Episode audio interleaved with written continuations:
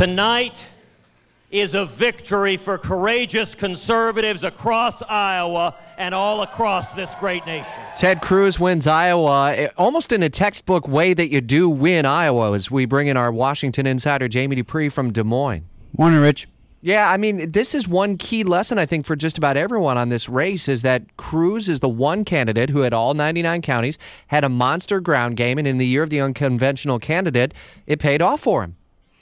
Well, it certainly did, and it was a big defeat as well for Donald Trump. You got to give kudos to Cruz. The birther attacks didn't work, neither did the insults from Trump. Uh, Cruz uh, had the opposition of the governor. It really made his argument that he was the guy who was fighting against the establishment, and certainly is a big thing for him. Now, remember, New Hampshire is not the same as Iowa. It's a little. up. You don't have those more conservative voters all over the place, but certainly Cruz seems very well positioned to go down to South Carolina and then into the Super Tuesday states as well.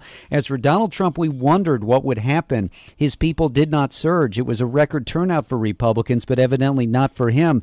And that raises questions then again about New Hampshire. If you don't have that turnout operation in Iowa and you're just counting on sort of the bigger picture, does it then get repeated one week from today? And don't uh, forget Marco Rubio, his third place finish, uh, almost catching Trump for number two.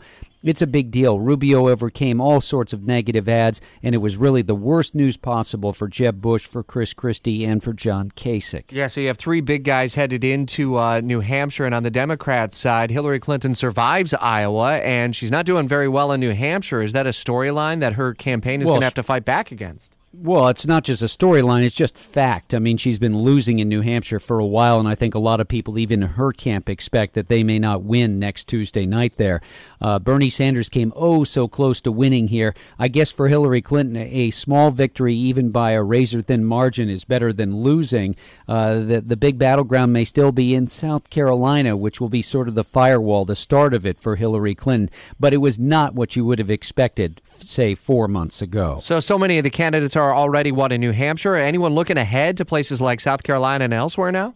Yeah, I think Cruz and Rubio might both be in New Hampshire and South Carolina today. Hmm. I know Trump is going to be down there later this week. He's also going to be in Arkansas, I think, tomorrow, and that has a lot of people thinking that he may get endorsed tomorrow by Mike Huckabee, who got out of the race yesterday. So, yes, it's more than just New Hampshire, but for people like Jeb Bush, Chris Christie, and John Kasich, that's about all they're doing is New Hampshire this week and then South Carolina next week, if they're still around. An entire hour at 11 o'clock with Jamie Dupree and Herman Cain and Eric Erickson and others in a special Iowa Caucus roundtable and the five key lessons from the Iowa Caucus in the Washington Insider blog at WOKB.com.